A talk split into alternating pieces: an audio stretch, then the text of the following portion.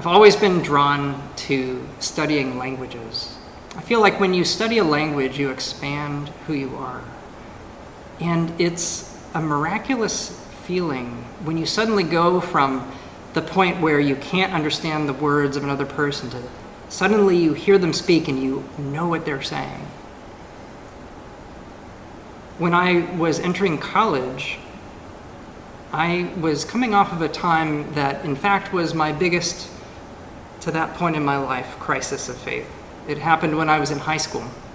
And as I was 18 and entering into a, a new scene and a new experience, I had a lot of pieces to put back together.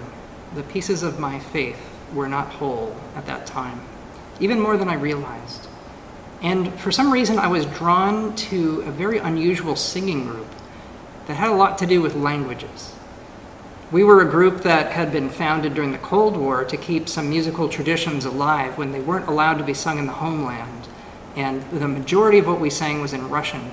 But we also sang in other Slavic languages, including Church Slavonic. And about half of what we sang were rousing folk songs, and the other half of what we sang was sacred music, hymns from the Russian Orthodox Church.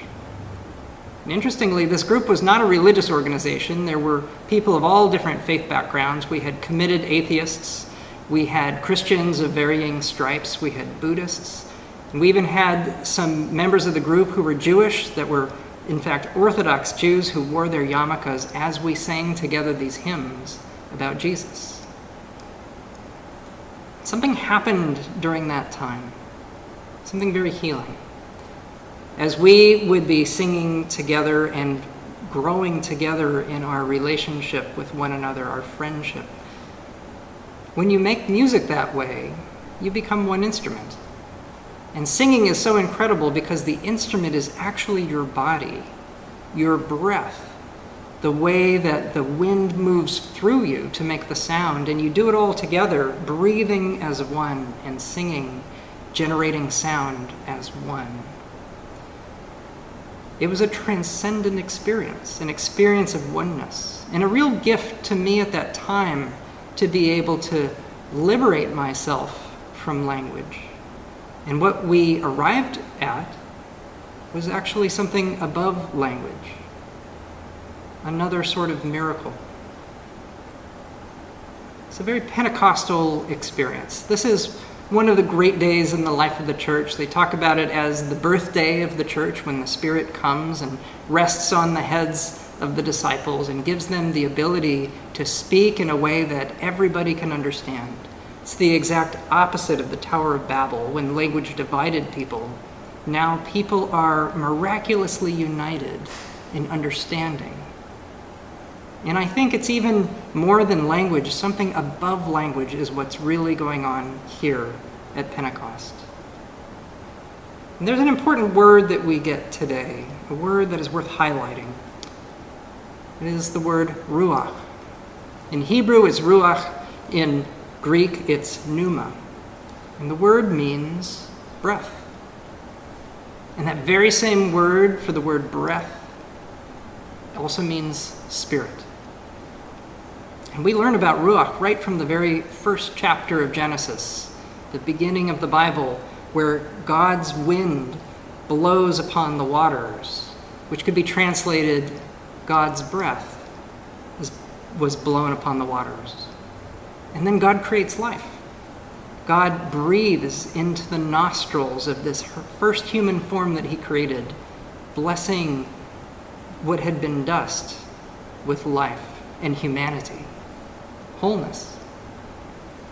And that's the other word. We hear in the Gospel of John's reading today where Jesus arrives, it's the evening of Easter Day. He comes into the room, and the disciples are fearful at that time. They're huddled together in the room, and they have locked all the doors. They're afraid of the religious authorities coming for them. And then Jesus arrives. He's suddenly in their midst.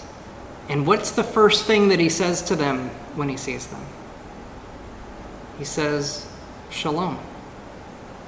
Shalom Alechem, which means peace be with you.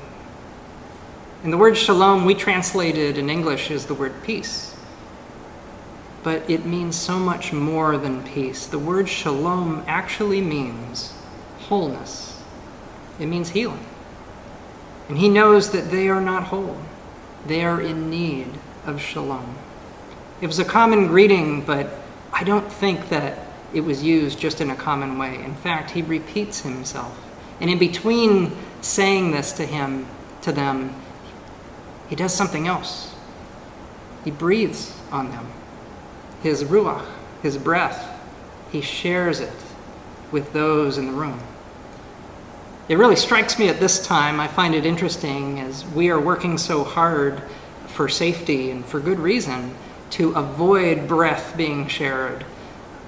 You know, one thing that's not flying off the shelves right now is Listerine or breath strips because over a Zoom meeting, it doesn't matter. But here, Jesus is physically in their midst and he breathes upon them. He shares the Spirit with all of them.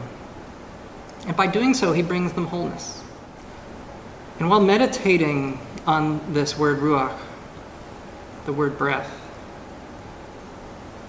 it jumps out at me this week that George Floyd said those words, I can't breathe.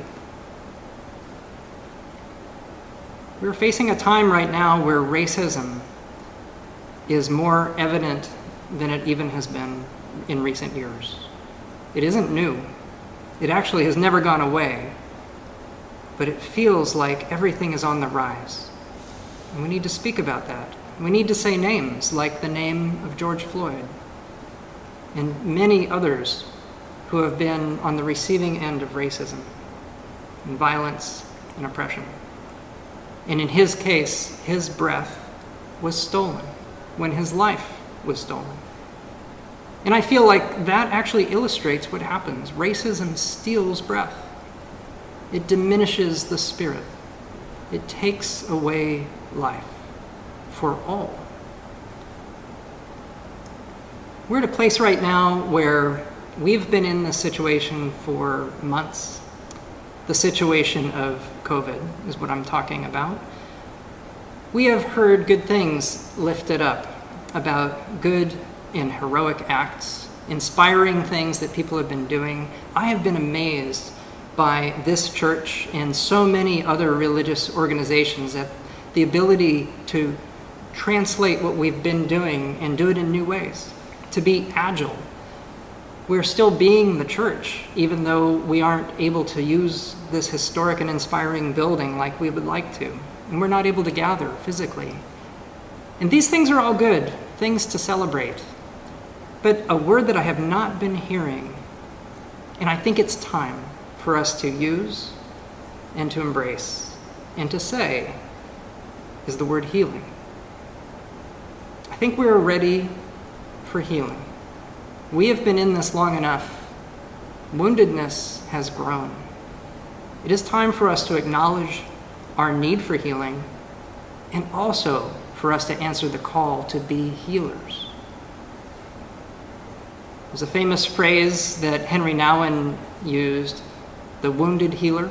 I think that was a correction on perhaps an earlier perception that healers have it all together and that's why they're healers. And he pointed out, actually, in your woundedness, it empowers you to heal. But I would like to also make sure that we don't have the emphasis on the woundedness. It's the both. Acknowledging the need for healing and acknowledging the call upon each of us to be healers. And I pray for us as individuals, as part of the St. John's community, part of the way of Jesus, part of citizens of the broader community. That we would find ways, not just with words, but with actions, to be healers. To do so, we would be answering the call to be part of the life of the Spirit, the wind of God, the breath of God. That we would use our breath to share the Holy Spirit to bring the miracle of understanding, of connection, of transcendence, of healing, and shalom. Amen.